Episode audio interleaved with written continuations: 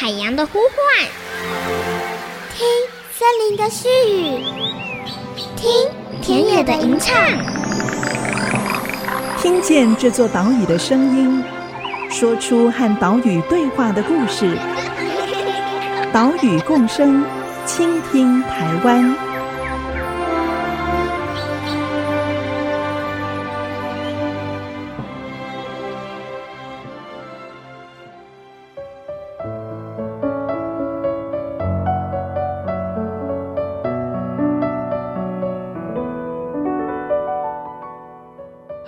大家好，欢迎收听《岛屿共生，倾听台湾》，我是袁长杰。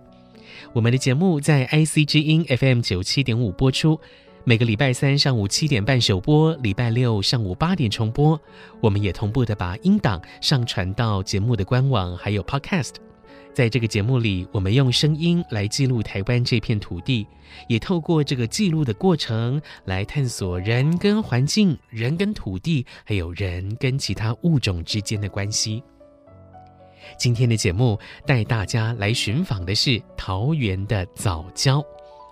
收听这个节目的你，一定是听过珊瑚礁，但是可能对藻礁就比较陌生了。其实藻礁跟珊瑚礁啊，都是生物所建构的礁体。珊瑚礁的造礁生物是珊瑚虫，而藻礁呢，诶，顾名思义，是由藻类所建构而成的礁体。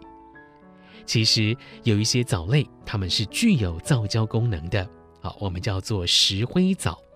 这一些石灰藻可以把海水里面游离的钙捕捉起来，形成碳酸钙，累积在细胞壁里面，就这样子来造礁。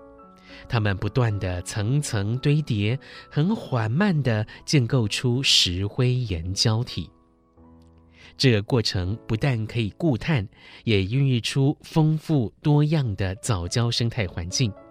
因为藻礁胶体本身有许多的孔洞，这些孔洞就变成了小鱼小虾它们成长的最好地方。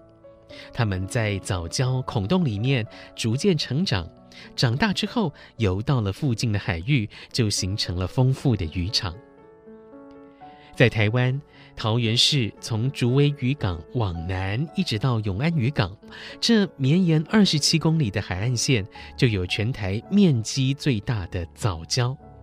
尤其是小范立溪口到永安渔港这一段，我们俗称关心藻礁的范围，是当中生长最好、礁体最完整的区域。这里已经在二零一四年划设为关心藻礁野生动物保护区。而以往生活在这里海岸的客家人，就靠着这片藻礁孕育出来的丰富鱼虾蟹贝啊，获得充足的蛋白质。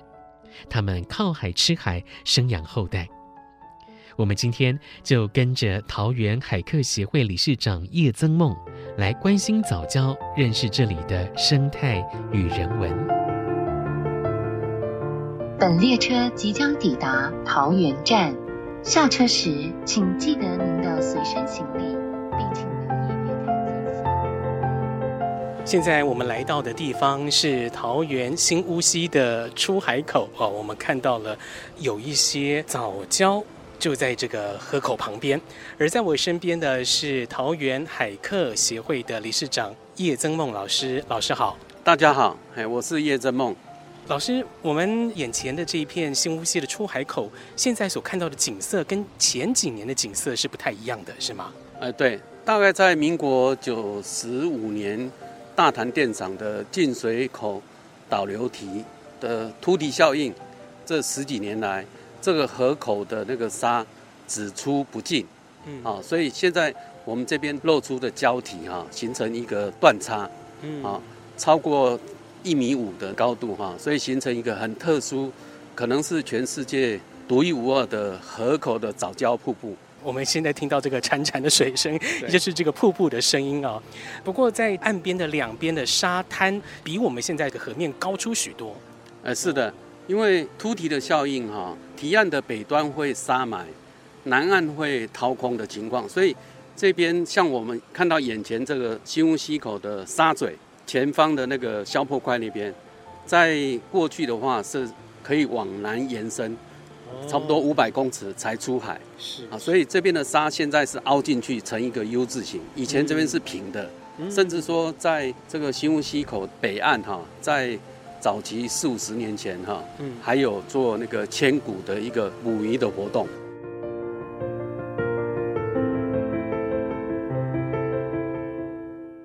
新乌溪口是关心藻礁野生动物保护区的范围。新乌溪出海口外侧跟附近的海域属于核心区，也就是严格管制的区域。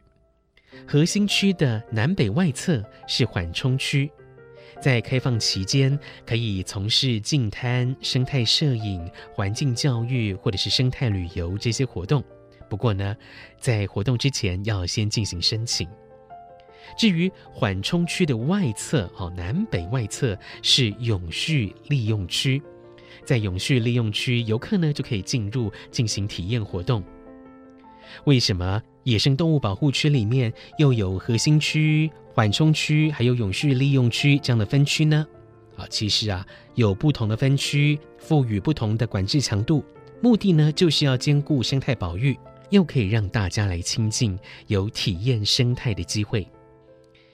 其实桃园这里哦，除了关心藻礁之外，从竹围渔港往南到永安渔港这二十七公里的海岸都有藻礁。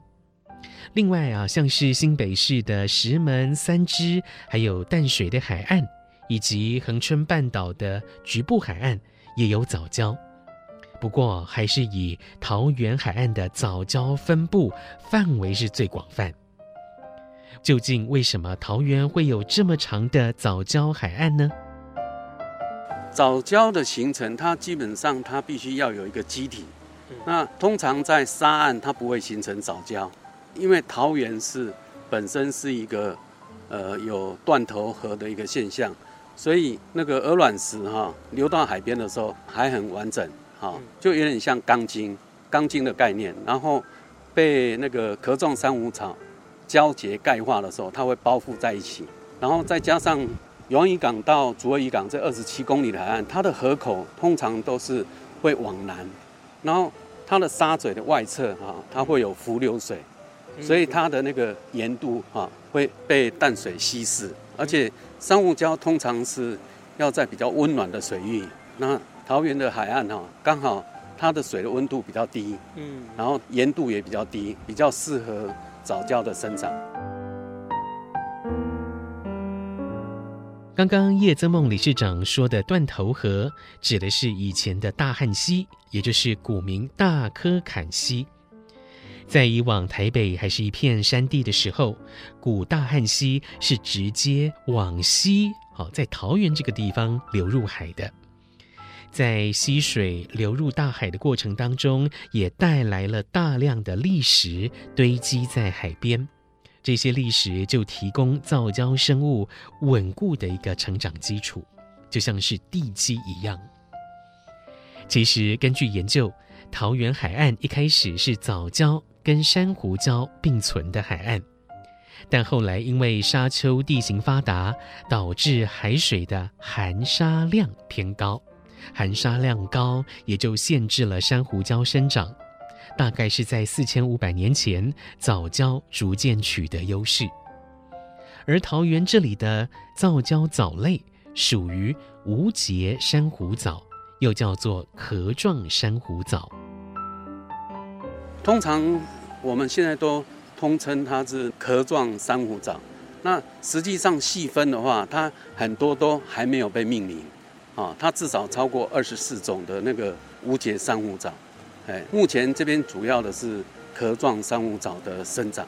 这种壳状珊瑚藻生长很缓慢，对不对？啊，对对对，珊瑚礁的话是一年就可以长一公分，嗯，然后壳状珊瑚藻的话，它可能要将近十年到二十年，嗯，啊，才能长到一公分，所以。这边有取的，从竹围渔港到永安渔港取的四体，嗯，它那个探勘出来的厚度有的两米、三米，嗯，啊，或是四米哈，用那个碳十四的化验哈，通常都有六七千年的历史。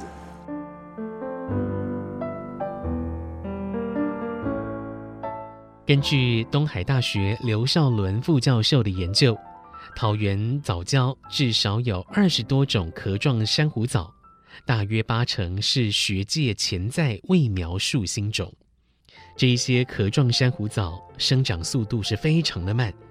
根据王世伟博士的研究，他在藻礁上选了二十三个地点来做地质钻探，发现藻礁的厚度最大可以达到六公尺。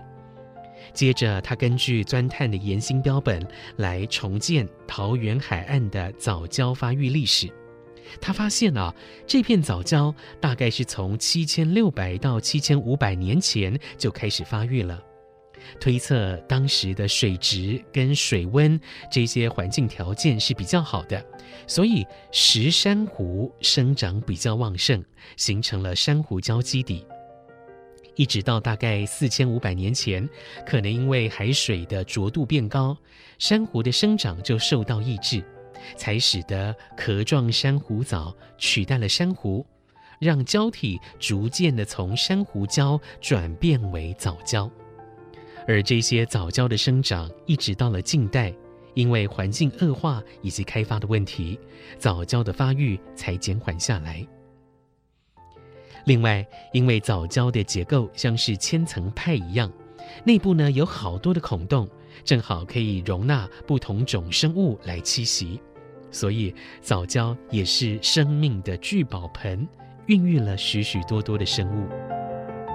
它在涨潮的时候会有利于鱼虾蟹贝去躲藏，所以它就形成那个鱼虾蟹贝的一个育婴房。嗯，哦，它可以躲避天敌。然后在这里平安的长大，再游回外海，所以对于这些鱼虾来说是一个很好的育婴房，他们的小孩可以安心的躲在这些孔洞里面。对对对对对，寄居蟹我们看到种类很多种，除了这些螃蟹之外，我看到好多螺。呃，对对，像眼前这个溪口这边还有那个石蚵，就是牡蛎啊，是还有各种那个螺类的那个痕迹，嘿，嗯。根据台大海洋所戴昌凤教授的研究，他在一年四季的调查里面，桃园藻礁区域总共发现了有一百多种动物，当中包括鱼类跟甲壳动物都有三十多种，软体动物有二十多种，另外还有像是海绵、海葵、管虫等等啊，其他种的动物，生物多样性是非常高。尤其是在春天、夏天，鱼类跟甲壳类的多样性跟丰富度都大幅增加。在潮间带的潮池里面哦，就经常可以发现大量的小鱼小虾。这也显示说，这个藻礁是鱼类跟甲壳类的重要繁殖场所，对于海洋生物资源的繁衍是具有非常重要的意义。也因此，生活在这里的滨海客家人，好，也就是我们所称的海客，海客就靠着藻礁孕育出来的丰富物种，用半渔半农的方式来生活。这部分的内容，我们等一下广告之后再来继续听桃园海客协会理事长叶增梦来告诉你。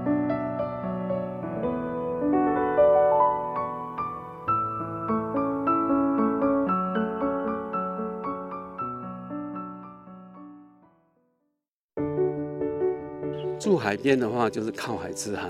当你渔获量比较多的时候，活的那个布拉鱼啊，或是鱼，就可以拿来腌制。只要加简单的盐巴、蒜跟辣椒，就可以腌制成类似东南亚的鱼露。客家话叫汉龟，闽南话叫咸鸡。啊，你在煮稀饭、煮客家汤圆，就可以当做一个蘸酱。IC 之音 FM 九七点五，欢迎回来，岛屿共生，倾听台湾，我是袁长杰。今天的节目，我们带你走访观音早礁，来看早礁的生态，还有海客文化。专访的是桃园海客协会理事长叶增梦。刚刚我们所听到的，就是叶理事长在说明滨海客家人，也就是所谓的海客，他们如何把剩下来多余的渔获腌制起来。其实，藻礁生态系统这些海洋生物所形成的渔业，可以说建立了海客文化的一个资源基础。像是桃园海客的大姓叶这个姓氏啊，最早可以追溯到两百多年前，叶春日先生在清朝的雍正年间移居台湾，最后就定居在新屋永安这边靠海的大牛栏。至今已经传承超过了十五代，海内外超过万名子孙。每年的清明祭祖都有好几千人、上万人回到家乡一起参与。以往的叶家人是怎么样在滨海讨生活呢？在关清早礁这边的海岸啊，它的海岸有分三种那个地形，一种是沙岸啊，我们就可以。用千古的方式，用手摇桨的渔船啊，去把渔网展开来，然后再吹海螺啊，客家叫喷都，啊，去号召附近的人，然后就可以挖手钓鱼，啊，把手从嗯的方式，然后在那个集众人之力，对，集众人之力，然后可以网鱼，然后也可以在早教的潮池天然石沪啊，潮池在。外海的地方会有一个槽沟，我们只要把它用竹木把它拦截起来，嗯，然后早期用那个楼顶哈，天然的毒鱼的东西就可以捕鱼，然后在砾石滩的地方可以去堆叠石沪的护体，客家话叫撒温，啊，就是有点像海边的鱼温，退潮的时候就可以很轻而易举的撒网捕鱼，像在。修永安渔港的南岸，啊，现在有二号、三号、六号三座石户，啊，去年四月八号已经公告为文化景观。嗯，这个石沪现在还有在捕鱼。嗯，那现在捕鱼，像五月份的时候还捕了一千斤的鱼。嗯，然后在差不多三四十年前哈，那时候一个退潮就可以捕上万斤的渔获量。嗯，啊，所以这个。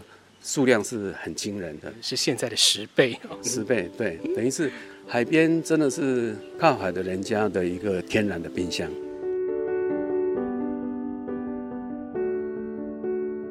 以往的海客活用三种捕鱼方式，第一种是在沙岸利用人力来牵鼓，第二种呢是藻礁潮池所形成的天然石沪，在里面捕鱼。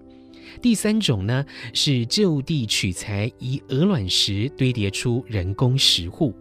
啊，在当时物资缺乏的年代，透过这些方式来获取大量充足的蛋白质。如果说有多余的鱼类，还可以腌制起来。所以这片大海可以说是叶家人的电冰箱了。接着，我们跟着叶理事长走访叶家古宅。现在我们来到的是桃园新屋区的叶家古宅。呃，我们现在看到的是一个非常传统的客家的三合院，是滨海客家人的一个一个三合院老屋。嗯，哎，对。然后我们现在看到它的正身，它的屋脊最高，嗯，是两侧低。呃，我们现在进去看滨海的客家人哈，他有三个民间信仰。首先看到的就是天公炉。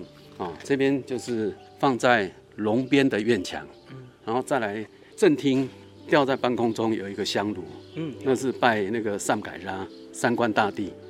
然后因为我们的祖先哈都放在宫厅，跟闽南人主在家，神在庙，啊，我们刚好是相反，家里的正厅是拜神明，啊，通常都拜观音，在他的神龛下面还有福德龙神，啊，所以这个三个。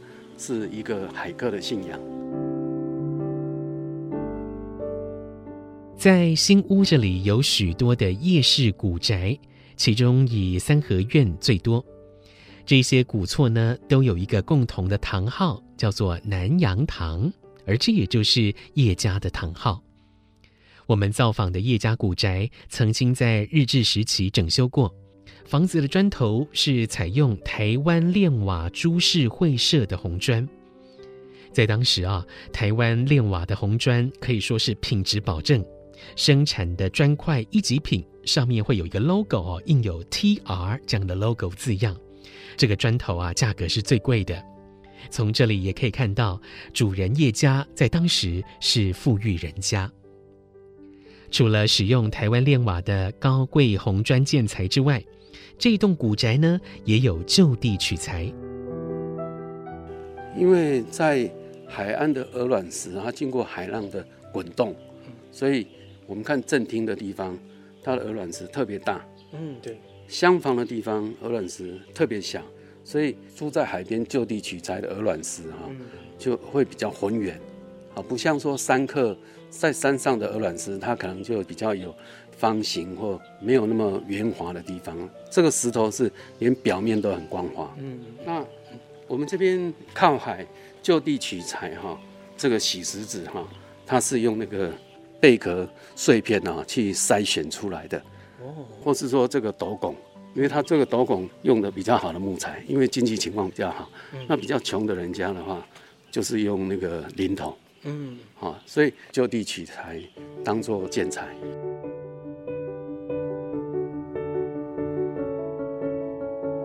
桃园的藻礁超过了千年历史，它特别的多孔隙的环境，可以说是各种海洋生物最好的育婴房。小鱼小虾在里面长大之后，游到了附近的海域，就变成了丰富的渔场，也成为了滨海客家人他们的电冰箱，孕育出、创造出独特的海客文化。如此丰富多样性的早教生态跟文化特色，也是一个最好的生态教育场地、文化教育场地。不过，早教来到今天，也面对着开发危机。台电桃园大潭电厂计划在二零二二年新增三座燃气机组，而中油呢，会在电厂的外海新建第三天然气接收站，也就是所谓的三阶工程。不过呢，因为三阶紧邻大潭早礁，也引起了争议。下个礼拜，我们将会来探讨这个议题。今天的节目就进行到这里，等一下播出《岛屿行动家》单元。下个礼拜《岛屿共生，倾听台湾》，再见喽，拜拜。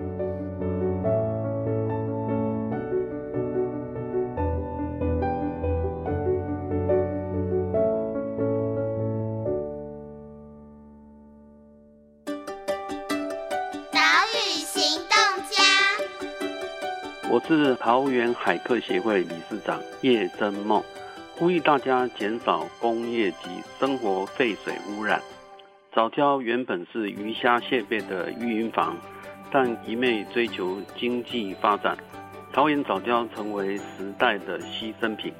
昔日喂养海洋客家的渔场即将消失，我们该醒思要留给后代最好的礼物是洁净的海洋文化。还是污染的海鲜文化。本节目由伟创人文基金会赞助播出。伟创人文基金会秉持永续的经营承诺，邀请您一同为这片土地发声，促进人与自然的平衡与和谐。